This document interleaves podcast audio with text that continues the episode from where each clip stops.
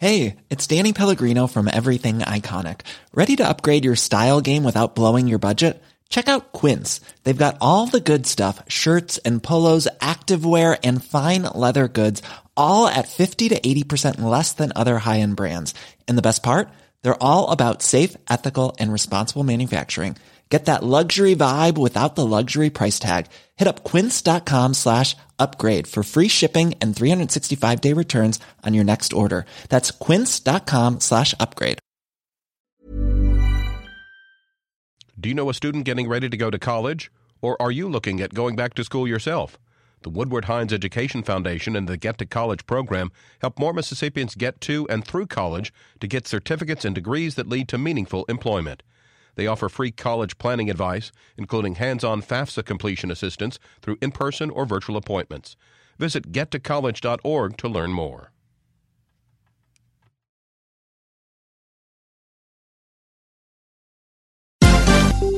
This is MPB News.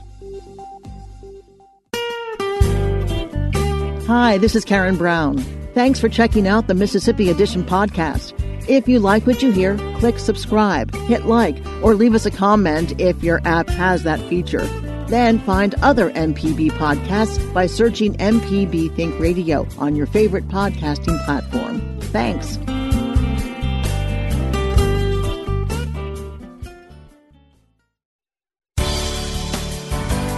Good morning. It's 8:30 on Thursday, February 11th. I'm Karen Brown and this is Mississippi Edition on MPB Think Radio.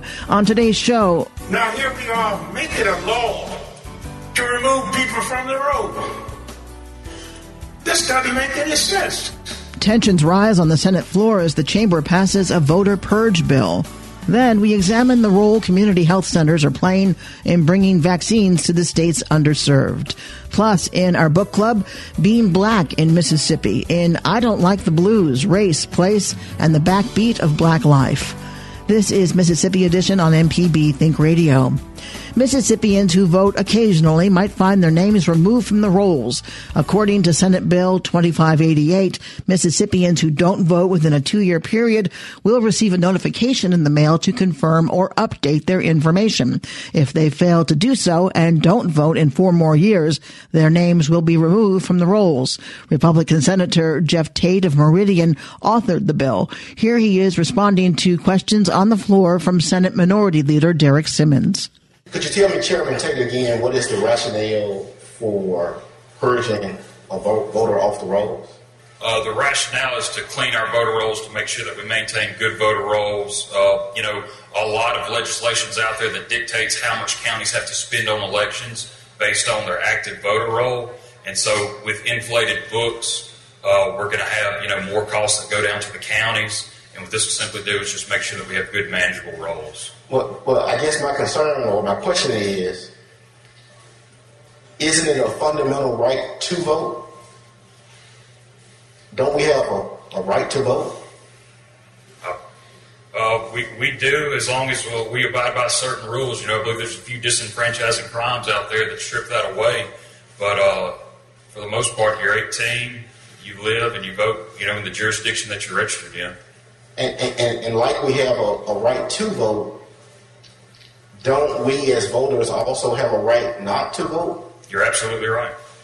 And so, I, I guess I guess my concern or my question is, if as a voter, I wanted to vote in the 2020 presidential election, but then this year, with all of the municipalities or the city elections, and I decided not to vote. Isn't it that isn't that not my constitutional fundamental right to make both of those decisions? Absolutely, and this bill will not hinder you from doing that. This bill will purge people off the voter rolls. We, we have a lot of things in place that purge people off the voter rolls, but this this will not affect somebody that chooses to vote this year, chooses not to vote the next year, or whatever elections you're, you, you may want to talk about. But, but, but isn't the rationale of purging people off voter rolls in the measure that's before us based upon whether or not a voter has voted? No, sir. This this does not purge you for not voting in absolutely no way, and that's against NVRA. Uh, we would, no, sir, this, this bill does not do that. What this bill does is it allows a trigger for counties to be able to contact those that go a certain period of, of not voting. And the only way that you get purged is if you actually do not respond or you do not update your registration. The fact that you're, you're, it, there is no purge for not voting. There is a plus for voting because that proves that that individual is still there. But this in no way purges the roll off of strictly not voting. So that process that's in the bill, notification and failure to respond to a card will in fact put in place the possibility of you being purged. That's correct. We have that right now in place. Uh, so right now, the main trigger that counties have uh, when a voter does not contact the county to let them know that they've moved is return jury summons. You know, send out a lot of a lot of jury summons, and when we get a return jury summons, that's by law a trigger that we can send you the same confirmation notice, and the process that I just described is is in place. During the presentation of the bill, Republican Jeremy England sought clarification on purged voters' ability to cast an affidavit ballot. If someone finds when they get to uh, the polling place in the precinct and they're going to vote, and they find their name is not on the voter rolls, they would still be allowed to vote affidavit. Is that correct? Yes, sir. That's, that is correct. Okay, and if that person can then prove that they do in fact reside in the proper area uh, and that they are properly voting, their vote will be counted. Absolutely. Okay, so this isn't going to prevent anybody that should be able to vote from voting. Correct. Chairman Tate also said op- the option is only for those whose names are purged due to a mistake by the county election officials. The bill received heavy scrutiny from Democratic members of the Senate on the heels of a national election fueled by ubs- unsubstantiated claims of widespread voter fraud. Senator David Jordan questioned why such a bill was being presented without any evidence. I just want to make it clear that voting is precious to all of us, certainly especially to people of color. And to bring something before, we've been deprived hundreds of years trying to vote. And here we are now at a point where, on a national level, lots going on now concerning this. And we're coming with a law. We're coming with a law with no statistics, no uh, voter fraud. We're just making something. This, the chairman couldn't even produce any statistics of voter fraud. They don't have the numbers. Now here we are making a law to remove people from the road. This doesn't make any sense. Other members like Senator Hob Bryan rose to remind lawmakers that many Mississippians, including himself, do not receive mail at their home address. He also revealed that he was mistakenly removed from the rolls in the last election. Bryan passionately spoke against what he believes will be widespread disenfranchisement caused by the passage of the bill. There are many people who vote only in presidential election years. Look at the statistics. Millions of people across the country who only show up to vote in presidential election years. They get to do that. It's okay. Under this bill, if one of those voters, and they exist in the state of Mississippi, tens of thousands, one of those voters who only votes in presidential election years simply skips presidential election year one time didn't like the candidates, just didn't get there, didn't feel good that day, sick, out of town, whatever. That individual then shows up in the next presidential election to vote, and that individual will not be able to cast a vote that will count. It's all well and good to say the individual can cast an affidavit ballot. I can go down here somewhere in Hinds County and cast an affidavit ballot but it won't be counted. And and the rather glib response to many questions about this is, oh, you can cast an affidavit ballot. The whole purpose of this is to remove you from the rolls and take away from you your right to vote, to make it illegal for you to vote, to keep you from being able to vote. That is the heart and soul of this piece of legislation. For tens of thousands of people in Mississippi, eligible voters who haven't done a thing in the world except choose not to vote in uh, uh, every single election and didn't get a postcard or letter or whatever the thing is, they are going to be denied their right to vote by the tens of thousands, and you know it. You know for certain that will happen.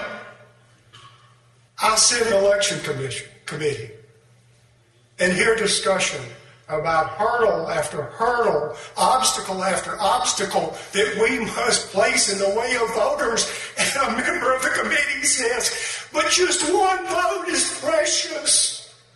Under the theory that if there is an improper vote cast, that's canceled out the vote of a legitimate voter, and on and on about one precious vote that will be lost if one improper vote is cast. But I'll tell you one thing the same individual that was so upset in committee about that one vote is going to vote for this bill to take tens of thousands of voters off the rolls and not bat an eyelash. The bill passed the Senate 36 to 16, mainly along party lines. Coming up, we examine the role community health centers are playing in bringing vaccines to the states underserved. This is Mississippi Edition on MPB Think Radio.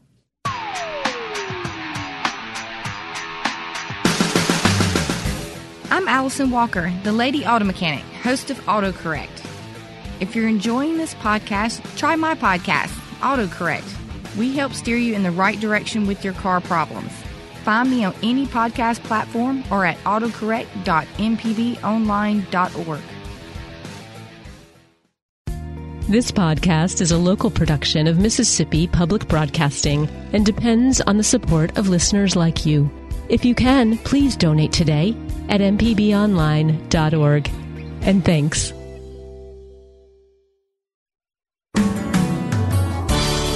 This is Mississippi Edition. I'm Karen Brown.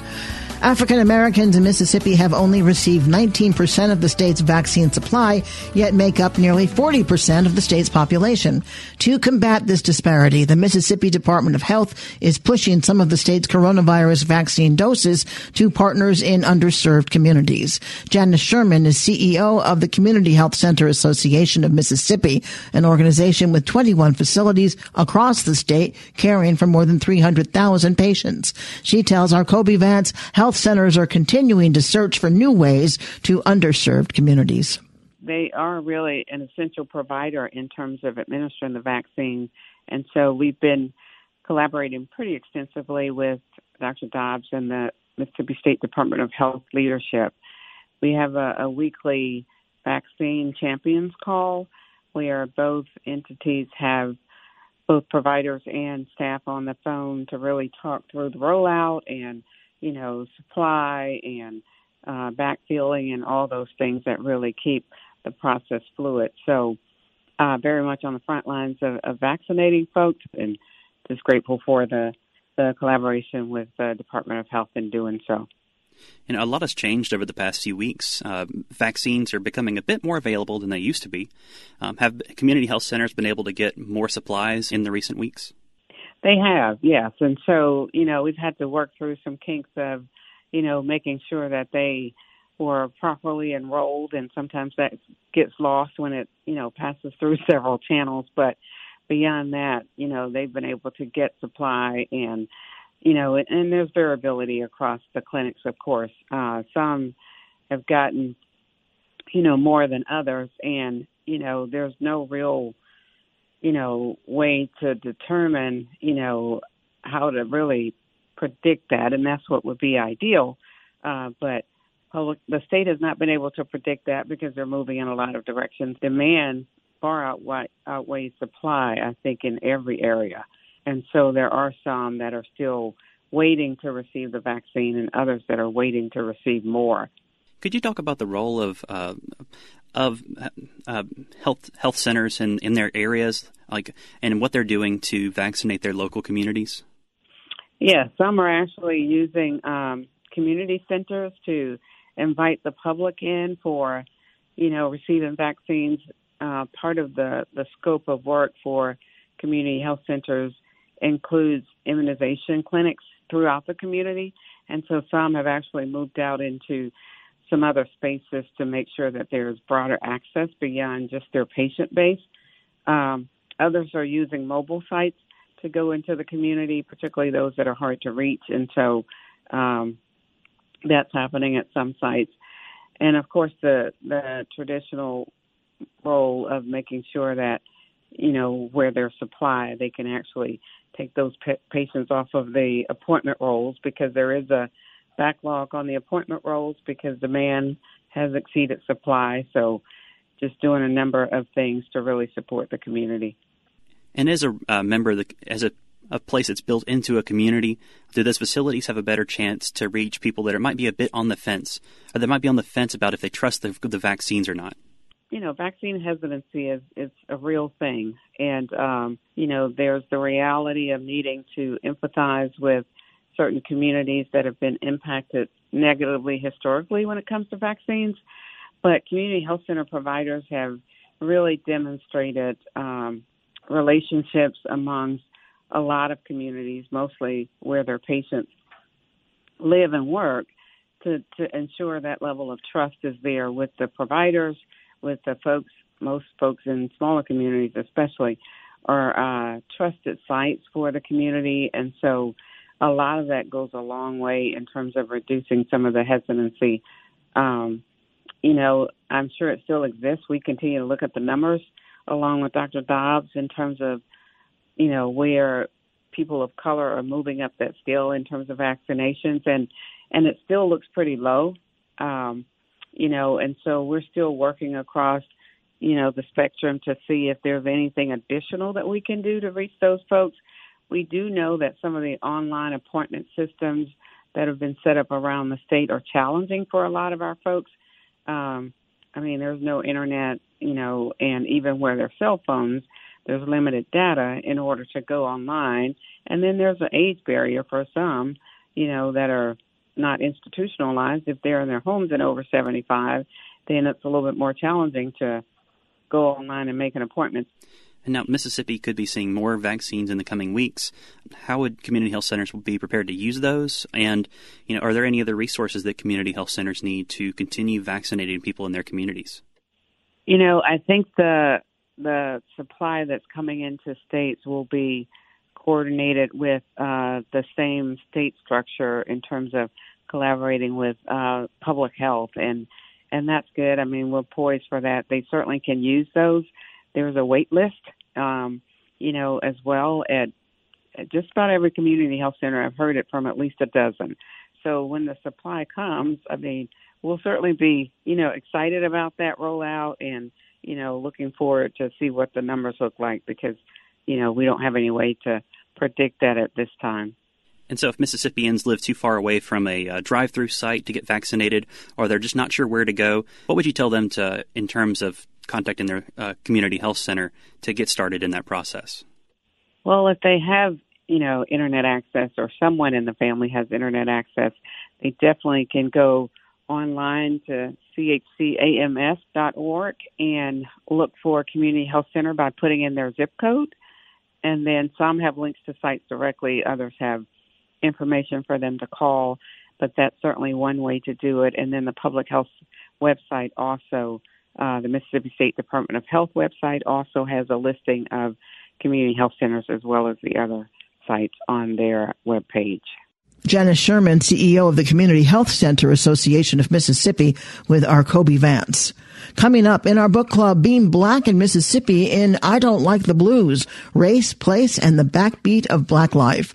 This is Mississippi Edition on MPB Think Radio. If you ever miss one of our locally produced shows or want to simply hear it again, you can find what you need at mpbonline.org or download our podcast app to your smartphone. MPB programming is on your schedule at mpbonline.org.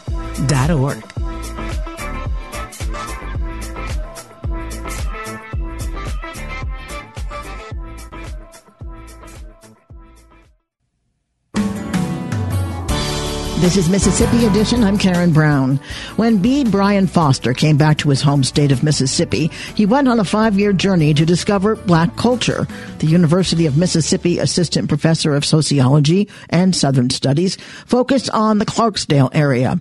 He talked with African Americans from all walks of life about their past and present and how they felt about blues music.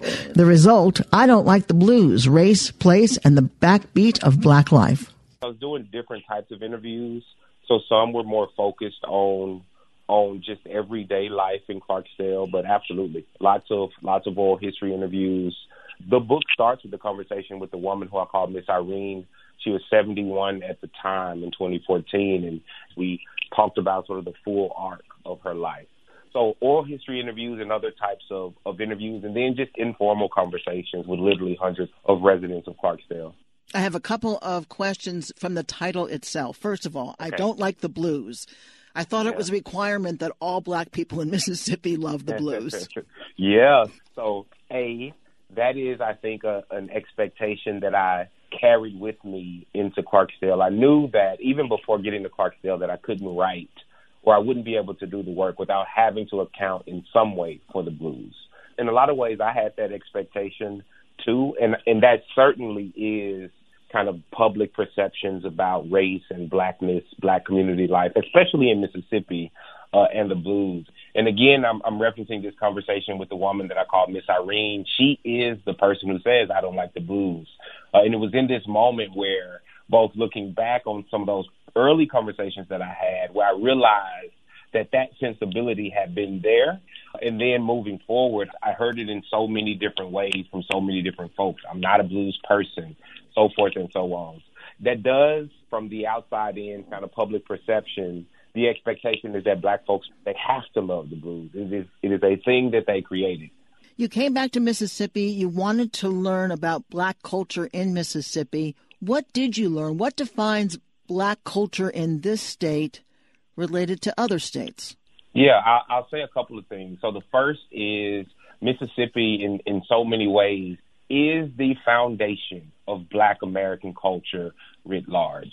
You cannot find a music genre, for example, rap, soul, R&B, funk, so forth and so on, that is not tied in some way to blues practice, to the blues sound, to blues music. The same for food cultures and movement, dance, art, literature. All roads lead to Mississippi. Mississippi is black American culture in its rawest, and purest distillation. It's blackness unfiltered. And then the other element, another element that uh, seems to me to be maybe not specific to black culture in Mississippi, but certainly one of the sort of defining features of black culture in Mississippi is the intellectual, the epistemological, the identificational work that is caught up in negative sensibilities, which is one of the fundamental kind of things that I hope the book accomplishes is that we can learn from what folks don't like and what they are frustrated by and what they are angry with. One thing that I heard time and time again in those conversations with folks in Clarksdale, and now as my work moves to other parts of Northeast Mississippi in the Hill Country, so Holly Springs, Marshall County area, Lee County, Northeast Mississippi, here locally in Oxford, in conversations with folks in Mississippi, especially black folks in Mississippi, you hear frustration, you hear anger, you hear exhaustion. And one thing that I have learned is that instead of turning away from or rushing away from those negative sensibilities, if we lean in, we can learn. If we lean in, we can see and hear of people who can imagine a future that is better than what is and, and that is better than what has been. On the other side of it, in the conversations you had, what stood out among things that are embraced that are treasured? Yeah, the simple, the mundane, the things that that seem on the surface to be just regular, just every day. I in chapter three of the book, I recreate the scene of a conversation with a woman who I call Cookie Eccles. Cookie is cooking. Her two granddaughters are in the house and, and they run into the room and she's initially frustrated because I am a, I'm a visitor and, and we're having this important conversation. I'm recording the interview she's initially frustrated, but then she's like, tell the man how y'all did on your progress reports. It's those quiet and simple moments that folks cherish. and celebrate and take pride in. Are you satisfied that the book culminates everything you were looking for and asking? I appreciate that question. I'm really proud of the book. With each comment that I get, especially from folks in Clarksdale, from folks in the Delta, from black folks in Mississippi more broadly, with every comment I get that says, that sounds like us, or that feels like us, or thank you for doing this, the book makes them feel seen, makes them feel recognized and proud of things that, uh, to, to kind of wrap back to, to that first question, of things that from, in terms of public perceptions, are oftentimes painted as something to not be proud of, to not embrace. Uh, and so, in that way, I'm, I could not be more proud and more grateful for what I think the book represents. B. Brian Foster is the author of I Don't Like the Blues Race, Place, and the Backbeat of Black Life. Thank you so much for being with us. Oh, thank you so much for having me. I really appreciate it. This has been Mississippi Edition on MPB Think Radio. Thanks for listening to the Mississippi Edition podcast from MPB News and MPB Think Radio. Don't forget to subscribe if you haven't already, and if your app lets you, leave a comment or review. We really do appreciate it. Remember, you can always get in touch with MPB News on Facebook and Twitter, and fresh episodes of the podcast are posted every weekday morning. I'm Karen Brown. Thanks for listening. This is Mississippi Edition from MPB Think Radio.